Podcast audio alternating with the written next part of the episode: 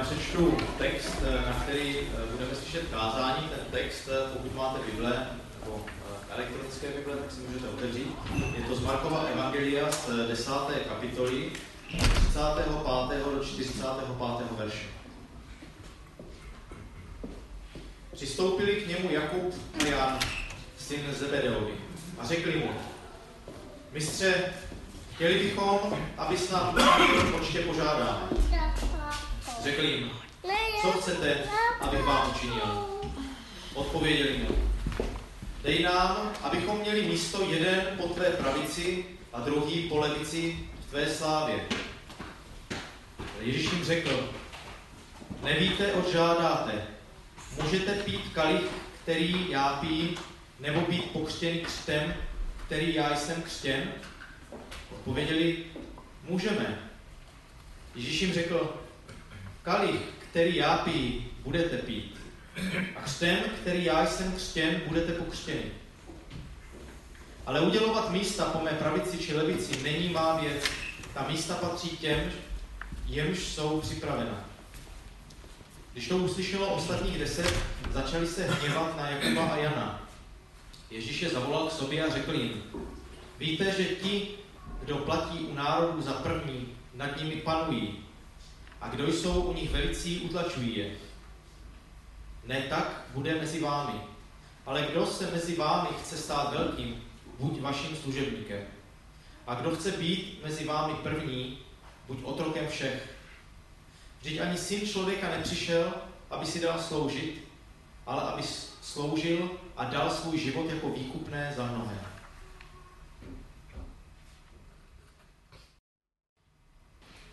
Dobré dopoledne, milí přátelé.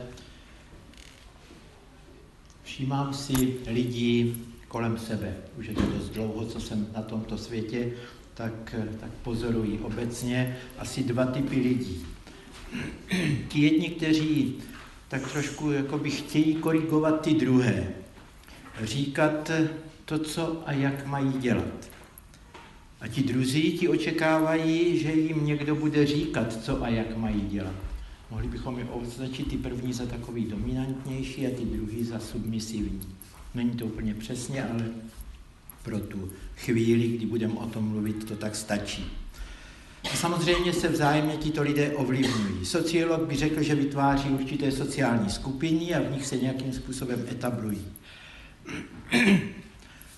Setkáváme se s těmito lidmi v každé skupině, v každém kolektivu, v práci, ve škole, v rodině, v manželství, tam to někdy dost naráží. A samozřejmě také v církvi, tam to také naráží. Vyvstává tedy otázka, když lidé vstupují do církve, vstupují tam mimo jiné i proto, aby se zařadili do tohoto jakéhosi sociologického systému, aby jim bylo lépe a možná se jim snáze žilo. Teď mě nejde o nějaké hodnocení těch skupin či těch lidí, spíš o to, jaké to může mít úskalí, kam to může lidi zavést. Možná nám tedy pomůže zorientovat se v tom i ten dnešní příběh. To téma, jak už jsme slyšeli, proč vlastně vstoupit do církve, proč být členem církve. A taková ta myšlenka, která mě napadla k tomu, když jsem o tom přemýšlel a která nás bude možná tím trochu provázet, je takové heslo rozdělit a panovat nebo sloužit a vést. To heslo rozděl a panuj pochází z doby starověkého Říma. Vychází z poznání, že z nesvářené a rozdělené skupině lidí se vládne snáze než skupině semknuté a vnitřně jednotné. Touto zásadou se řídila, řídili zejména účastníci politického boje, kteří se snažili vyvolat mezi svými protivníky nesváry a rozbroje, aby je tak mohli jednotlivě snadněji porazit a ovládat. A ten příběh, který jsme četli, trošku o tom popisuje odehrává se na cestě do Jeruzaléma. Tedy v době, kdy pán Ježíš už směřoval se svojí skupinou i se svými apoštoly, učedníky do Jeruzaléma na ty velikonoce, kde měl být obětován. A také bezprostředně ten příběh navazuje na třetí předpověď Ježíšova utrpení, kde Ježíš explicitně říká, co ho v Jeruzalémě čeká. Hlavními aktéry toho příběhu jsou synové Zebedeovi. Jakub a Jan byli syny galilejského rybáře Zebedea a jeho manželky Marie Salome. Jejíž tetou byla Marie, matka Ježíšova. Salome byla ale současně dcerou Marie Kleofášové a sestrou dvou pozdějších apoštolů, Judy a Jakuba Alfeova, označeného jako mladšího či menšího, na rozdíl od Jakuba Zebedeova, který byl starší či větší označován. Všichni tito muži byli natolik v blízkém příbuzenském vztahu, že po tehdejším zvyku v rodném kraji byli nazváni Ježíšovými bratři, nebo nazýváni Ježíšovými bratři. Jakub a Jan Zebedeovi byli Ježíšem povoláni do apoštolského sboru hned po Petrovi a jeho bratru Ondřejovi. Známe ten příběh o zázračném rybolovu, kde se na břehu Galilejského moře setkali s Ježíšem a oba synové, tedy Jakub a Jan, bezodkladně až tak jaksi velkodušně opustili otcovu živnost a šli za ním. Zebedeovi vlastně byli svým způsobem podnikatelé, protože si najímali pomocníky, jak čteme v Markovi v první kapitole 20. verši, takže vlastně opustili svoje podnikání a šli za Ježíšem. Jakub a Jan Zebedeovi jsou v Biblii často uváděni za Petrem hned na druhém místě a tím je zdůrazněna jejich důležitost. Petr a bratři Zebedeovi byli Ježíšem přednostně přibíráni k důvěrným a důležitým událostem, Ježíš je vzal sebou k zemřelé dceři Jairově, kterou vrátil do života. Stejnou trojici apoštolů vzal Ježíš na horu tábor, kde se před nimi proměnil. Stejně byli tito tři apoštolové pozváni ke společné modlitbě v Gecemanské zahradě po poslední večeři, kde Ježíš zápasil o to, aby zvládl oběť, kterou měl podstoupit. Všechny tyto uvedené okolnosti dokreslují to, proč přišli tito bratři za Ježíšem s uvedenou prozbou sedět vedle něho v jeho slávě. Jejich žádost ukazuje až na bolestné nepochopení Mesiášovy cesty do Jeruzaléma. Z jejich žádosti je zřejmé, že zatímco Ježíš směřuje do, do Jeruzaléma, aby skrze utrpení, smrt a zmrtvých vstání završil své pozemské poslání, Oni předpokládají, že se v Jeruzalémě ujme moci a obnoví slávu Davidova království. Zatímco Ježíšovi šlo o slávu jeho otce, jim šlo o slávu pozemskou, na které chtěli mít podíl. Chtějí zasednout jeden po Ježíšově pravici a druhý po levici. Sedět po boku někoho významného se považuje za místo cti. Tehdy, samozřejmě i dnes. Ježíšova odpověď naznačuje, že Jakub a Jan ve své žádosti berou v úvahu pouze slávu spojenou s těmito místy vedle vítězného Mesiáše, ne vedle trpícího Krista. Přestože v něho věřili, nedokázali přijmout, pochopit a uvěřit tomu, že jeho království není z tohoto světa a má tedy jiné hodnoty a především jiné hodnoty. Možná, že šlo mezi apoštoly o konkurenční boj, tedy o vyřazení některých apoštolů, konkrétně zmíním Petra. On byl přece uváděn vždycky jako první, avšak Jakub a Jan byli přece blízcí příbuzní Ježíše Krista, jak jsme si řekli, neměli tedy podle jejich pohledu větší nárok na tato přední místa. Ježíš přece Petrovi řekl, že je skála, na které postaví církev. To tedy byla konkurence pro Jakuba a Jana. A možná se tajně oba dva bratři eh, tetelili radostí, když mu za chvíli Ježíš řekl, jdi za mnou, satane. Tak si řekli, jo, tak to máme už v kapse, je to dobrý. A brzy na to v Kafarnaum vyvolali diskuzi o tom, kdo je mezi nimi přednější. Tam jim Ježíš řekl, kdo chce být mezi vámi první, ať je jako poslední a služebníkem všech. A ještě při poslední večeři, těsně před Ježíšovým začením, opět mezi nimi vznikl spor o to, kdo je mezi nimi přednější. Když Ježíš říkal, jeden z vás mě zradí, tak se hádali, kdo to tedy bude a současně, kdo teda je ten první. Jak na tyto spory reagovali ostatní učedníci? Byli prostě rozmrzelí, naštvaní, že už zase ti Zebedeovi lípou a potřebují si něco dokazovat. Je to těžké vůbec s nimi diskutovat, ani nemá cenu se do toho pouštět, jen bychom se pohádali, protože tito bratři měli docela prchlivou či vznětlivou povahu, pro kterou byli nazýváni synové hromu. Řečeno dnešními slovy, snadno a rychle se naštvali a hned lítali hromy a blesky. Tuto povahu také dosvědčuje jejich nápad svolat oheň z nebe na samařskou vesnici, v níž byli odmítnuti, když šli na cestě do, do Jeruzaléma a oni tam řekli, no my jdeme do Jeruzaléma, protože samařané a Izraelité spolu e, příliš nemluvili, tak právě proto, že řekli, že jdou do Jeruzaléma, tak byli odmítnuti. A oni je chtěli hned potrestat, prostě seslat oheň, aby tu vesnici spálil. Možná se nám to zdá trošku e, takové okrajové, ale Představte si, že by se to stalo, když by se o té vesnici mluvilo možná jako o našich lidících. A nechtěli to tíhle apoštolové udělat právě proto, aby se jaksi zavděčili svému mistrovi, aby ty přední místa měli zajištěny. Když to až takhle domyslíme, tak je to až šílené. Zdá se tedy, že Jakub a Jan chtěli rozdělit a panovat, odstranit konkurenci aby měli zajištěná místa po Ježíšově boku. Být v Ježíšově blízkosti je jistě dobré a ušlechtilé, ale záleží na motivech, tedy čeho chci dosáhnout. Touha po prvenství, touha pomoci je zcela jistě překážkou na cestě za Ježíšem. A Ježíš jim na to odpověděl docela jednoznačně. Vůbec nechápete, o co jde. To je ta první odpověď. Nevíte, oč žádáte. Díváte se na to jenom světským pohledem. A ta druhá odpověď, já toto, co vyřešíte, vůbec neřeším. To není má věc. Mně jde o jiné věci. O službu a o oběť. A vy máte následovat mě, ne světské vládce, a píše se tam, jak jsme četli v tom textu o světcích, o těch vládcových světa, vládcích světa, svědčí vládcové panují nad národy, ale tak to mezi vámi nebude. V čem tedy máme Ježíše následovat a co to prakticky znamená? V pití kalicha a ve křtu. Takže v pití kalicha.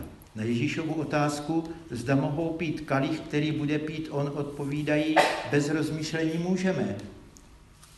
Netuší, co odpovídají. Možná si mysleli, že jde o kalich vína s hořkými bylinami, který budou pít zanedlouho při Pesachové večeři. Samozřejmě po Ježíšově boku. Zcela přeslechnou Ježíšova slova o utrpení, která třikrát předpovídala pití kalicha ukazuje na nezbytnost utrpení. Obrazné vyjádření pít kalich božího hněvu v důsledku lidského hříchu je už ve starém zákoně použito jako symbolické vyjádření utrpení a smrti. V Izajášovi 51.17 čteme Probuď se, probuď, vstávej Jeruzaléme, který si z ruky hospodinovi kalich jeho hněvu pil, který si až do dna vyprázdnil pohár závratí. Ježíš na kříži vypil tento kalich až do dna za nás. I v tom ho máme následovat, pokud to bude zapotřebí.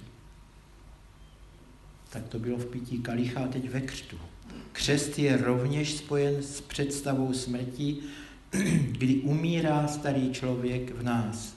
Ale nejen to znamená také opuštění minulosti, tedy toho starého, a přijetí nového lidství, nového života v nové naději vzkříšeného a živého Ježíše Krista. Tehdy se tímhle apoštolové těžko prokousávali. Poprvé přicházeli na tyto nové skutečnosti a obtížně je zpracovávali, než jim začali věřit. My už dnes víme, tak se nám možná jednání bratrů Zebedeových snadno hodnotí a snadno odsuzuje. Ale jak jsme na tom my, přestože víme?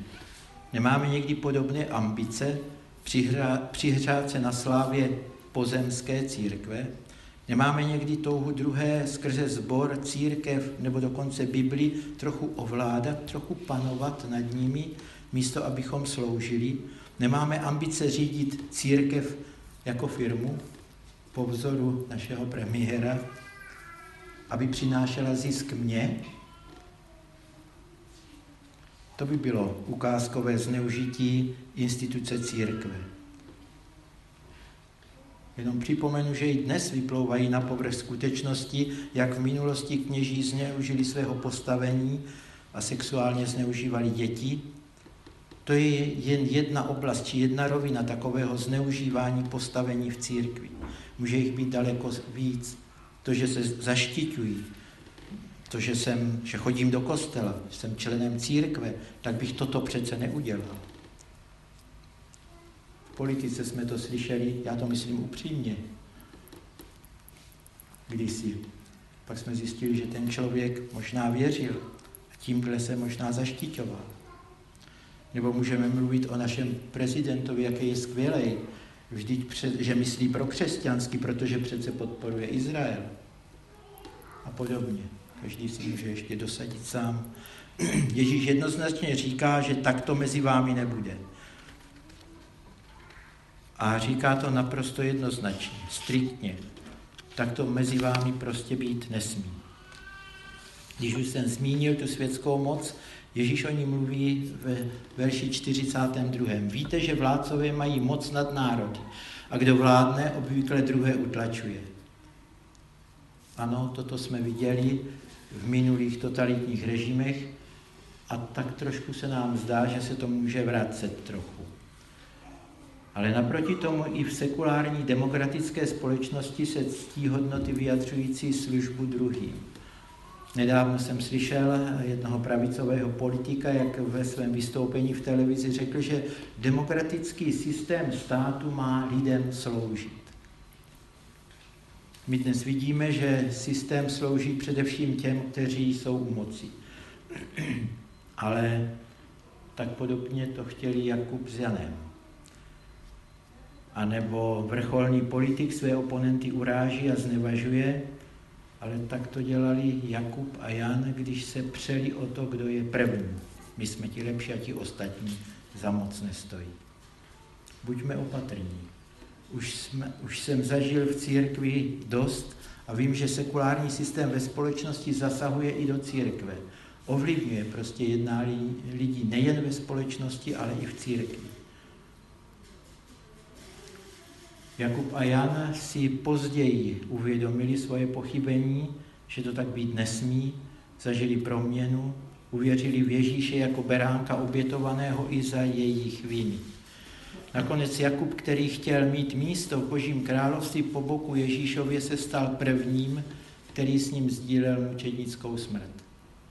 Byl první z apoštolů, kdo mučednicky zemřel ale předtím ještě po seslání Ducha Svatého se podílel na budování první křesťanské obce v Jeruzalémě, se kterou, za kterou cítil spolu s Petrem odpovědnost. Proč tedy vstupujeme do církve? Abychom ti, které jsem na začátku označil jako ty dominantnější, řídili sbor jako firmu, odstranili konkurenci, upřednostňovali své podporovatele, tedy ty submisivní, ty podporovali, a pak řečeno obrazně mohli sedět na předních místech po pravici a po levici. Pak vám doporučuji, zříďte si svůj fanklub a stačí to třeba na Facebooku. Tam budete mít dost takových lidí, kteří vám budou fandit. A pokud by vám to nestačilo, to zkuste v politice, tam to možná funguje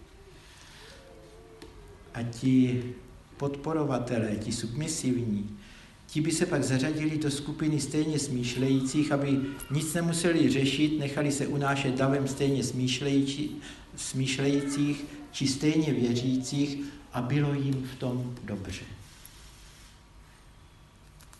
I těm prvním bylo dobře v těch usazených místech, i těm, kteří nemusí nic řešit, bylo dobře. Proto vstupujeme do církve, Ježíš řekl svým učedníkům, tedy i nám, že to tak mezi námi nebude. Pracujme tedy na tom, abychom odstranili všech, o čem jsem mluvil, aby to tak nebylo.